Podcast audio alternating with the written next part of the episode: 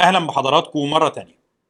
في الفيديوهات اللي فاتت احنا شفنا مع بعض ازاي سيطرت بريطانيا على كل الممتلكات الفرنسية في كندا، وشفنا برضو ازاي اندلعت حرب بونتياك ما بين بريطانيا وما بين قبائل السكان الاصليين في العالم الجديد. النهاردة ان شاء الله هنكمل كلامنا علشان نتعرف على نهاية حرب بونتياك وعلى اسباب اندلاع حرب الاستقلال الامريكية. خليكم معنا. اندلاع حرب بونتياك ما بين بريطانيا والسكان الأصليين كان بيمثل نوع من الصدمة بالنسبة للبريطانيين، سواء ناس زي جنرال أمهرست اللي ما كانش متخيل أبدا إن السكان الأصليين هيجرؤوا على مواجهته، أو حتى بالنسبة للحكومة البريطانية في لندن اللي كانت يدوب ما صدقت إن حرب السنوات السبع انتهت، وإن النفقات الباهظة اللي الحكومة البريطانية تكبدتها في سبيل السيطرة على المستعمرات الفرنسية في العالم الجديد خلاص انتهت. حرب جديدة كان معناها نفقات ضخمة جديدة، ودي كانت بتمثل مشكلة كبيرة بالنسبة للحكومة البريطانية. الفكرة هنا إن الحكومة البريطانية بعد التشاور مع عدد من المسؤولين البريطانيين في المستعمرات لقت إن جزء كبير من المشكلة راجع لسياسات جيفري أمهرست نفسه، وبناء عليه الحكومة البريطانية بتصدر أوامرها لجيفري أمهرست بالسفر للندن بهدف التشاور. الكلام ده بيحصل تقريبا في شهر أغسطس سنة 1763. في البداية أمهرست كان متخيل إنه أول ما يوصل للندن هيتعمل له احتفالات وتماثيل، لأنه في النهاية كان هو القائد اللي نجح في ضم ممتلكات فرنسا في العالم الجديد للتاج البريطاني.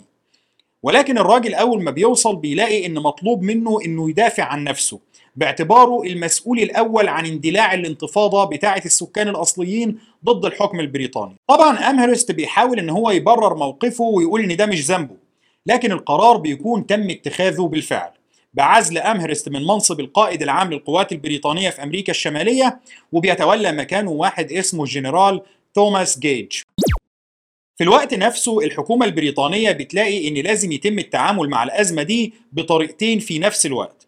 الطريقة الأولى هي القوة العسكرية لإجبار السكان الأصليين على وقف الهجمات ضد البريطانيين، لكنهم طبعا كانوا عارفين ان الطريقة دي غالبا مش هتنهي الحرب الا بتكاليف ضخمة جدا وفي فترة طويلة، لان ببساطة السكان الاصليين مش زي الفرنسيين، دول مش 80,000 فرد هتحاربهم وترحل المقاتلين بتوعهم على فرنسا، لا دي شعوب اعدادها بالملايين والقتال معاهم ممكن يستمر الى ما لا نهاية. وعلشان كده الحكومة البريطانية بتقرر ان هي تلجأ للاجراء الثاني بالتزامن مع استخدام القوة العسكرية.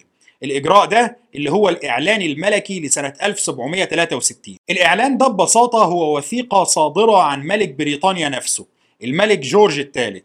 الإعلان ده بيصدر يوم 7 أكتوبر سنة 1763، وده بيكون الوثيقة اللي بتحدد أو بتحاول ترسم حدود ما بين مناطق سيطرة المستعمرات البريطانية وما بين المناطق بتاعة السكان الأصليين.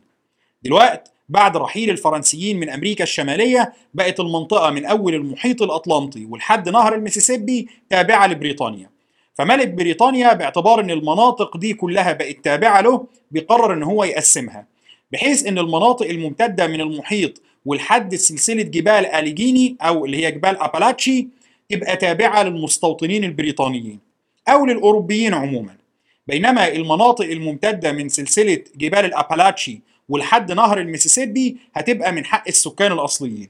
يبقى المستعمرات موجودة في الشرق، أما في الغرب فدي هتبقى منطقة تابعة للسكان الأصليين وهتتسمى المحمية الهندية. طبعا الهدف الأساسي من القرار ده كان محاولة نزع فتيل التوتر، بحيث أن يبقى في مبرر يخلي السكان الأصليين يقبلوا باتفاق سلام مع البريطانيين. القرار عموما بيكون كويس، وبالرغم من ان القرار بيعتبر ان السكان الاصليين في المناطق دي هم تابعين لملك بريطانيا وليسوا دولة مستقلة، الا انه بيضمن لهم الحق في الحكم الذاتي وبيضمن لهم ان الاراضي دي هتفضل بتاعتهم. وعلشان كده بالرغم من ان الحرب بتظل مستمرة لفترة بعد صدور القرار ده، القرار ما بيتسببش في انهاء الحرب بشكل مباشر، الا انه في مراحل لاحقة بعض السكان الاصليين بيعتبروا ان الوثيقة دي هي وثيقة دستورية مهمة جدا لهم، وإن الأراضي اللي هي بتحددها كمناطق للمحمية الهندية هي حق مطلق للسكان الأصليين المفترض مفيش حد يقدر يتجاوزه. ولكن طبعا ده ما بيحصلش، وفي المراحل اللاحقة دي لما حكومة الولايات المتحدة بتحل محل حكومة بريطانيا بتقول لهم ببساطة بيلوا الورقة دي واشربوا ميتها، وبتجبر السكان الأصليين على النزوح من المنطقة دي، في واحدة من أسوأ عمليات التهجير القسري اللي عرفها التاريخ. لكن على أي حال خلينا في الإعلان الملكي. القرار ده بيكون له تبعات تانية من منظور المستوطنين البريطانيين، لأن المستوطنين ببساطة بيشوفوا إن القرار ده بيضر بمصالحهم جدا. المستوطنين البريطانيين دخلوا كل الحروب دي وكانوا مستعدين لدخول حروب تانية كمان علشان المستعمرات تقدر تتوسع في المناطق الخصبة والبكر دي. فكرة بقى ان يجي ملك بريطانيا يقرر ببساطة ان المستوطنات لازم تقف عند الحدود دي وتوقف توسع كانت بالنسبة لهم فكرة في منتهى السخافة. امال احنا كنا بنحارب ليه؟ علشان نطرد الفرنسيين من المناطق دي وبعدين نسيبها للسكان الاصليين؟ المستوطنين البريطانيين كانوا شايفين انه لا، زي ما حاربنا الفرنسيين احنا مستعدين نحارب السكان الاصليين، ولو ملك بريطانيا منعنا من التوسع يبقى ملك بريطانيا مش مهتم بمصالحنا واحنا اللي لازم ندور عليها بنفسنا. لكن عموما الحرب كانت لا تزال مستمرة ما بين بريطانيا وما بين السكان الاصليين، وهجمات السكان الاصليين كانت لا تزال مصدر لرعب كبير جدا على حدود المستعمرات البريطانية. اي نعم القوات البريطانية كانت نجحت في فك الحصار عن فورت بيت، وبعدها بونتياك نفسه اضطر ان هو يفك حصاره عن فورت ديترويت في نهاية شهر اكتوبر سنة 1763 لما لقى مفيش فايدة، الا ان ده ما كانش معناه نهاية الحرب. غارات السكان الاصليين كانت لا تزال مستمرة وكانت موجعة جدا للبريطانيين، ومع استمرار الغارات دي وتوسع نطاقها بدأ بعض المستوطنين البريطانيين يشوفوا ان وجود السكان الاصليين في حد ذاته خطر عليهم، وإن البريطانيين مش هيعيشوا في أمان إلا بالقضاء على السكان الأصليين تماما. ومن المنطلق ده ظهرت مجموعة زي أولاد باكستون. باكستون كانت قرية صغيرة في بنسلفانيا. القرية دي كان في مجموعة من سكانها قرروا إنهم يتخلصوا بنفسهم من السكان الأصليين، بيقرروا الهجوم على أفراد السكان الأصليين اللي عايشين في تجمعات صغيرة في قلب مستعمرة بنسلفانيا، واللي كانوا في أغلبهم اعتنقوا المسيحية وكانوا بيساعدوا المستوطنين البريطانيين. في شهر ديسمبر سنة 1763 أولاد باكستون بيهاجموا قرية أو تجمع صغير للسكان الأصليين كان عايش فيه 20 فرد تقريبا، بيلاقوا منهم 6 موجودين في القرية وقت الهجوم فبيقتلوهم، وبعدها السلطات في بنسلفانيا بتاخد ال14 الباقيين وتحطهم في الحجز كإجراء وقائي علشان يحموهم من أي هجمات مماثلة. لكن اللي بيحصل هو انه بعد اقل من اسبوعين اولاد باكستون بيقتحموا السجن وبيقتلوا ال 14 فرد دول داخل الحجز الوقائي.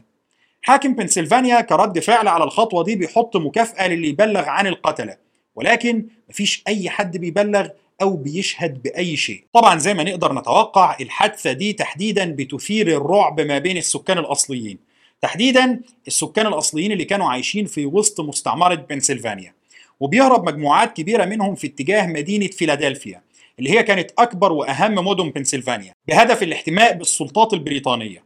وبمجرد ده ما بيحصل أولاد باكستون بيتجمعوا وبيتحرك بضع مئات منهم في اتجاه فيلادلفيا بهدف اقتحامها وقتل السكان الأصليين الموجودين فيها.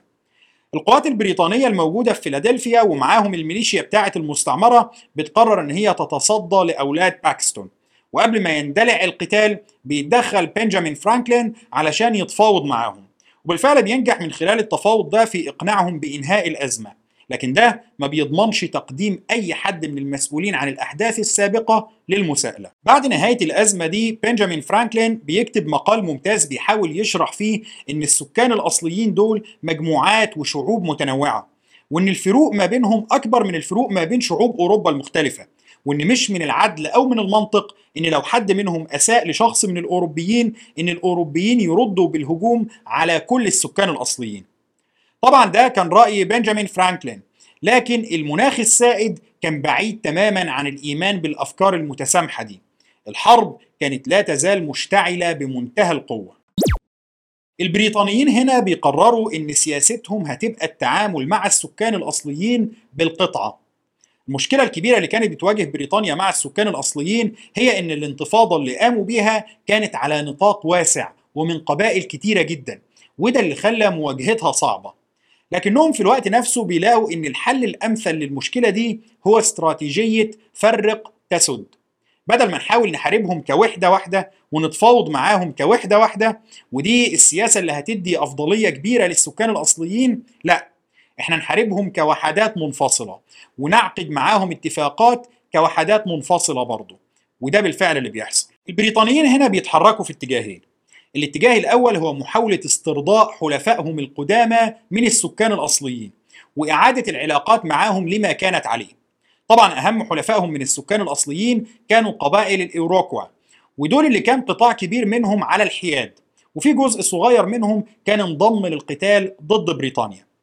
البريطانيين بيعملوا معاهم مفاوضات بقيادة ويليام جونسون اللي هو كان المسؤول عن العلاقات مع السكان الأصليين، وبيوقعوا معاهم معاهدة اسمها معاهدة نياغرا، وبيقدروا في المعاهدة دي ينتزعوا بعض المواقع الاستراتيجية من الإيروكوا، بل وبيقنعوهم إنهم لازم يساعدوهم في جهودهم الحربية ضد باقي قبائل السكان الأصليين. أي نعم الإيروكوا بيساهموا بشكل محدود جدا في القتال ضد قبائل السكان الأصليين وإلى جانب البريطانيين، لكن على الأقل بيكون البريطانيين ضمنوا إن دول خرجوا من خانة الأعداء بتوعهم. والاتجاه الثاني كان إن الجنرال أمهرست قبل عزله كان جاهز حملتين عسكريتين علشان يخضع القبائل اللي بتحاربه وعلشان يعاقبهم على التمرد ضد البريطانيين. الجنرال توماس جيج اللي بيمسك بعده بيبعت الحملتين زي ما هما وبنفس الأهداف تقريبا. كل حملة منهم بتكون مكونة من حوالي 1200 جندي، والاثنين بيتوغلوا في أراضي السكان الأصليين وبيشتبكوا معاهم. طبعا حملة مكونة من 1200 جندي ما بتكونش بالضخامة اللازمة لإنهاء الحرب فورا، لكنها بتكون قادرة على التهديد والقتال، وإنها تجبر السكان الأصليين على القبول بحل وسط، وده بالفعل اللي بيحصل. الحملتين بيتفاوضوا مع مجموعات السكان الأصليين اللي بيمروا عليهم، وبينجحوا في عقد اتفاقات مع كل مجموعة منهم بشكل منفرد. بعض الاتفاقات دي البريطانيين ما بيطلعوش منها بحاجة أكتر من مجرد إيقاف القتال، بينما في بعض الاتفاقات التانية كانوا بيقدروا يستردوا الأسرى بتوعهم، حتى الأسرى اللي كان تم تبنيهم واعتبارهم رسميا أفراد في قبائل من السكان الأصليين، بل وأحيانا البريطانيين كانوا بيقدروا يجبروا السكان الأصليين على تقديم بعض أفرادهم كأسرى عند البريطانيين كضمانة لتنفيذ بعض الشروط. وأخيرا لما بقى واضح أن البريطانيين هينتصروا، بونتياك بيوافق على التفاوض معاهم، وفي شهر يوليو سنة 1766 بونتياك بيوقع اتفاقية مع ويليام جونسون بيوافق فيها على إنهاء الحرب، لكنه في المقابل ما بيقدمش أي تنازلات، مفيش أراضي جديدة للبريطانيين، مفيش إعادة للأسرى بتوعهم، مفيش أي حاجة. فقط المعاهدة كان معناها إن بونتياك وافق على الأمر الواقع، إن المناطق الواقعة شرق نهر المسيسيبي بقت تابعة لملك بريطانيا، لكن المناطق الواقعة ما بين جبال الأبالاتشي ونهر المسيسيبي دي بتاعة السكان الأصليين، ومش من حق الأوروبيين إن هم يتوسعوا فيها. بكده انتهت رسميا حرب بونتياك، وقبلها كانت انتهت الحرب الفرنسية والهندية وحرب السنوات السبع. خلاص بقى المفروض كده ان كل الاطراف محتاجين انهم يهدوا شوية وياخدوا نفسهم، بس الحقيقة ان ده ما بيحصلش، لان كل الاطراف الفاعلة على الساحة ما كانتش راضية بالنتائج اللي وصلت لها. الحكومة البريطانية في لندن دخلت حرب السنوات السبع وهي اجمالي الديون بتاعتها حوالي 74 مليون جنيه. بنهاية الحرب كانت الديون بتاعة الحكومة البريطانية ارتفعت ل 133 مليون جنيه، يعني تقريبا الضعف ديونها في مدة 7 سنين بسبب الإنفاق العسكري المهول خلال الحرب. بريطانيا وفرنسا كانوا بيحاربوا بعض في جميع أنحاء العالم، والحرب ما بينهم كانت مكلفة جدا بالنسبة للطرفين. أي نعم بريطانيا كانت منتصرة، ولكن تكلفة الانتصار ده كانت ضخمة جدا، وده اللي خلى بريطانيا تميل للتفاوض في نهاية الحرب، بل وبريطانيا سمحت لفرنسا وأسبانيا بالاحتفاظ بمكاسب كويسة في نهاية الحرب لمجرد إنها تقدر تنهي الحرب، لأن الزيادة في مستويات الديون كانت زيادة فادحة للدرجة اللي كانت بتهدد بإفلاس الحكومة البريطانية لو استمر نفس المستوى ده من الإنفاق المرتفع. وعلشان كده بريطانيا كانت بتحاول تهدي الأمور مع السكان الأصليين في العالم الجديد لما حصلت حرب بونتياك، لأنها ما كانتش حمل نفقات إضافية. وبالتالي سياسة بريطانيا في ال10 سنوات اللي تلت نهاية الحرب دي كانت معتمدة بشكل أساسي على تقليل نفقاتها وزيادة إيراداتها علشان تقدر تغطي العجز الكبير اللي عندها. طيب هيعملوا ده إزاي؟ الحكومة البريطانية بتلاقي إن ده الوقت اللي لازم سكان العالم الجديد يساهموا في تغطية العجز الموجود عندها ده، في ضرائب وفي رسوم جمركية كتير ممكن بريطانيا تحصل عليها من مستعمراتها في العالم الجديد. الضرائب والرسوم دي هي حق للتاج البريطاني لازم يحصل عليه علشان يقدر يفي بالتزاماته، وخصوصا لو حطينا في اعتبارنا ان بداية الحرب اصلا كان سببها هو دفاع بريطانيا عن المستعمرات بتاعتها في العالم الجديد، وكان سببها ان الجيش البريطاني بنفسه اتدخل بشكل مباشر، في حين ان لو بريطانيا تركت الامر للميليشيات بتاعة المستعمرات كان الفرنسيين اجتاحوا المستعمرات دي بمنتهى السهولة. وبالتالي الحكومة البريطانية كانت متوقعة من ملايين السكان الموجودين في المستعمرات انهم ما يتضايقوش من الضرائب والرسوم دي، لأن ببساطة بريطانيا استحقت الفلوس دي وسددت الثمن مقدما. ولكن على الجانب الآخر المستوطنين ما كانش عاجبهم الموضوع إطلاقا. سكان المستوطنات دخلوا الحرب دي أساسا علشان عايزين يتوسعوا ويمددوا المستعمرات والمزارع والأنشطة التجارية بتاعتهم لأماكن أكبر. دلوقتي الجيش البريطاني اتدخل، وبعد ما سيطر على الأرض دي رفض يديها لهم وراح اداها للسكان الاصليين بموجب المرسوم الملكي سنه 1763. طبعا التاج البريطاني كان شايف ان المستوطنات تقدر تتوسع على انقاض المستعمرات الفرنسيه، عندكم اكاديا وكيبك ومونتريال وعندكم فلوريدا، وهو كل دي اراضي جديده البريطانيين يقدروا يتوسعوا فيها ويستغلوا الفرص التجاريه اللي كانت حكر على المستوطنين الفرنسيين قبل كده. بس المستوطنين البريطانيين في اغلبهم ما كانش عاجبهم الكلام ده. احنا ايه اللي يودينا كيبك ومونتريال واحنا جنبنا حوض نهر المسيسيبي اللي هو واحدة من أخصب المناطق في العالم؟ وبعدين غضب المستوطنين ما كانش بس سببه منع التوسع، السبب الأهم كان ازاي هيتمنع التوسع. الجيش البريطاني بعد نهاية الحرب كان خفض أعداد جنوده جدا، لأن خلاص ما بقاش فيه جبهات قتالية مفتوحة يحاربوا فيها، والأهم إن ما بقاش فيه فلوس تتصرف عليهم. ومع إصدار المرسوم الملكي سنة 1763 بقى المفترض إن في حدود ما بين المستعمرات البريطانية والمحمية الهندية، والمفترض إن في جهة تتولى مسؤولية منع المستوطنين من التوسع في المناطق بتاعة السكان الأصليين، وإلا هتحصل حرب جديدة. السؤال المهم هنا بقى، مين الجهة دي؟ الجيش البريطاني مش هينشر القوات بتاعته لمجرد عمليات مراقبة روتينية. قصة منع المستوطنين من التوغل في أراضي السكان الأصليين دي مسألة داخلية المفترض تتولاها كل مستعمرة عن طريق الميليشيا بتاعتها، وهنا المستعمرات بتعترض، لأن المستعمرات خلال فترة الحرب كانت جندت أعداد ضخمة من الميليشيات، وبرضه اتحملت نفقات ضخمة في سبيل الإنفاق على الميليشيات دي.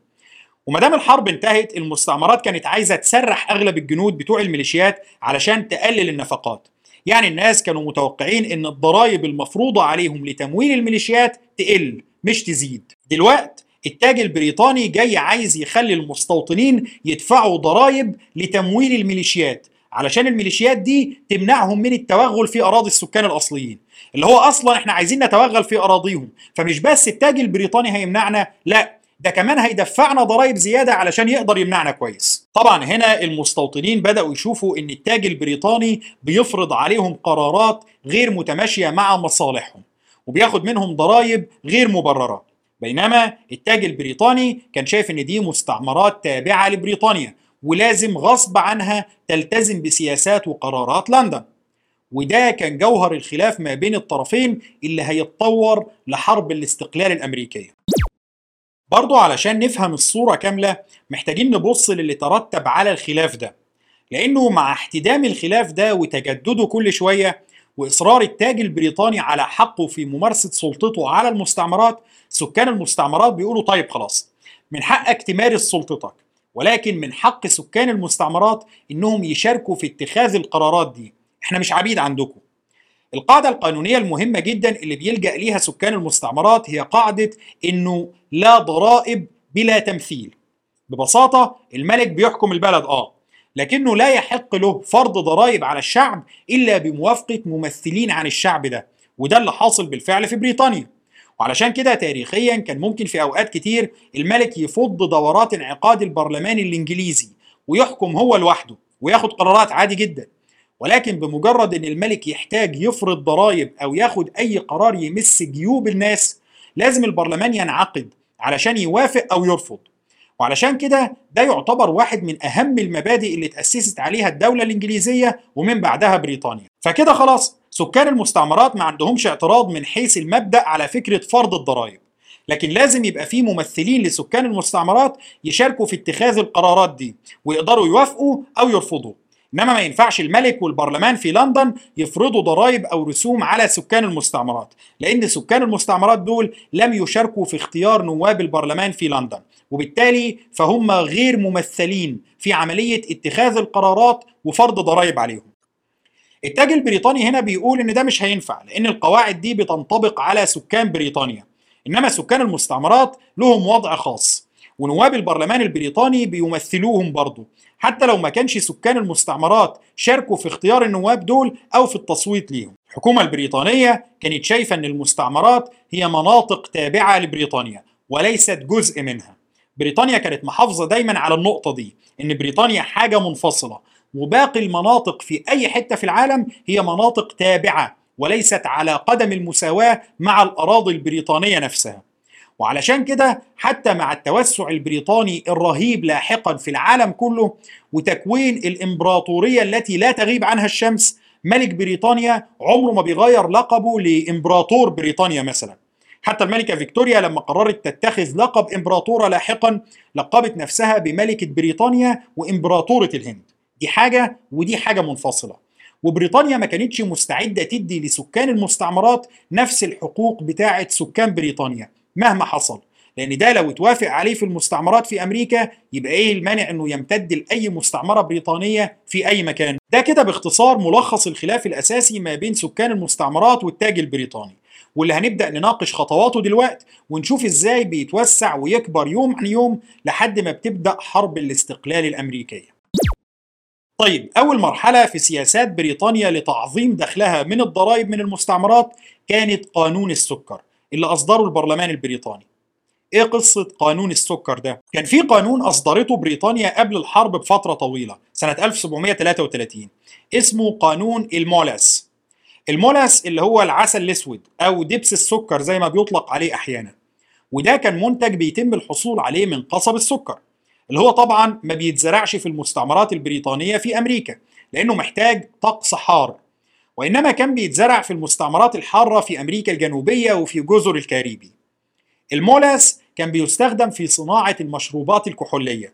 المستعمرات البريطانية الشمالية كانت بتستورد المولاس من جزر الهند الغربية ومن الهولنديين ومن الفرنسيين بهدف استخدامه في إنتاج المشروبات الكحولية، وتحديدا الرام اللي كان بيتم إنتاجه بشكل كبير في ماساتشوستس. جه البرلمان البريطاني سنة 1733 وفرض ضرائب على المولاس المستورد. قالوا كل جالون من المولاس هيندفع عليه 6 بنسات كضريبة. طبعا فرض الضريبة دي ما عجبش المستوطنين في ماساتشوستس، لأن ببساطة الضريبة دي هيتم تحميلها على سعر المنتج النهائي اللي هو المشروبات الكحولية، فأي حد بيشرب كحوليات هيلاقي إن سعرها زاد.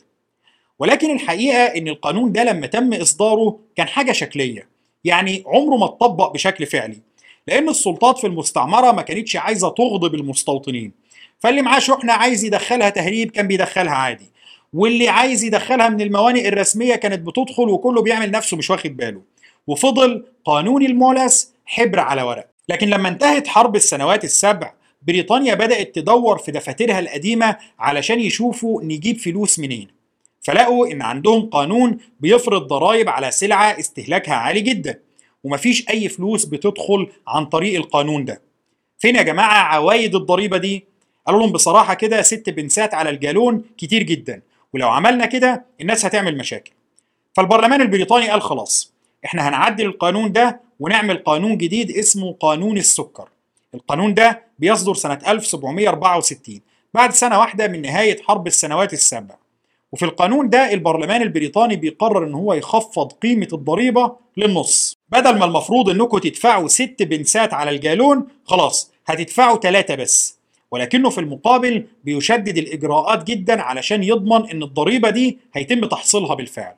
خلاص بقى مفيش حاجة اسمها تهريب، احنا خفضنا لكم المبلغ للنص بس هيتحصل يعني هيتحصل.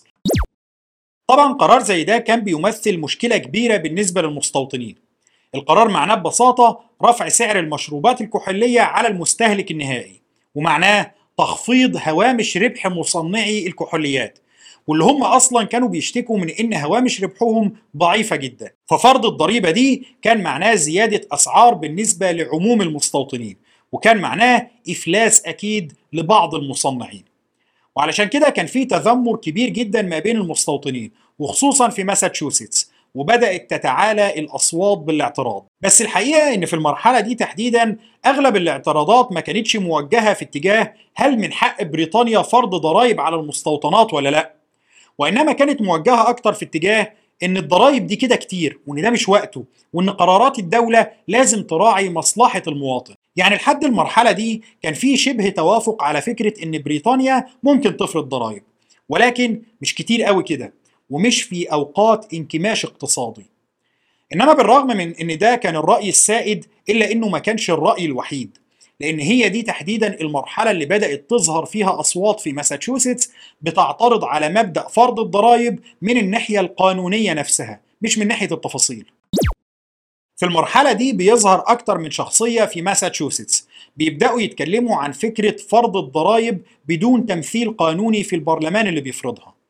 واحد من أهم الشخصيات دي كان صامويل آدامز، اللي هو هيعتبر لاحقا واحد من الآباء المؤسسين للولايات المتحدة، وهيتولى لاحقا برضه منصب حاكم ماساتشوستس. الراجل بيكتب مقالات بيقول فيها إن الفكرة مش في قيمة الضريبة ولا في توقيتها، لكنها في المبدأ نفسه، وإن المستوطنين لو قبلوا إن يتفرض عليهم دلوقتي على السكر ضرائب، يبقى ممكن بكرة يتفرض عليهم ضرائب متعلقة بأراضيهم أو بالمنتجات الزراعية وبالمحاصيل بتاعتهم. راجل بيفكر المستوطنين بالمراسيم الملكية والمبادئ القانونية اللي تم على أساسها تكوين المستعمرات، واللي كان أهمها إن اللي يهاجر المستعمرات دي أو يتولد فيها هيحتفظ بالجنسية الإنجليزية وبكل حقوق الرجل الإنجليزي. فالمفترض إنهم دلوقتي بيتمتعوا بكل حقوق الإنجليز أو البريطانيين، واللي أهمها هو عدم فرض ضرائب عليهم بدون موافقة ممثلين عنهم. صامويل آدامز برضو بيفكر الناس بالمراسيم الملكية اللي أعطت المستعمرات الحق في الحكم الذاتي أثناء فترات تكوينها، وبيقول لهم إن الموافقة على فرض الضريبة دي هو في حد ذاته موافقة على إلغاء كل المزايا دي عنهم وعن جميع سكان المستعمرات. لكن على أي حال ردود الفعل الغاضبة من بعض المستوطنين كانت محدودة في المرحلة دي. بعض التجار حاولوا يقطعوا المنتجات البريطانية الغالية كنوع من إظهار الغضب، وبرضه كان في دعوات لزيادة الإنتاج في المستعمرات ومحاولة تحقيق اكتفاء ذاتي في بعض السلع بحيث أنهم يقللوا اعتمادهم على بريطانيا. ولكن كل ده لم يرقى في المرحلة دي لأن هو يكون تحركات سياسية منظمة وقوية. الكلام ده كان لازم ينتظر سنة كمان لحد ما بيتم فرض ضريبة جديدة، اللي هي ضريبة الدمغة. ايه اللي هيحصل وقتها؟ ده اللي هنتعرف عليه في الفيديو اللي جاي ان شاء الله. شكرا لحضراتكم، وان شاء الله نكمل كلامنا الاسبوع اللي جاي.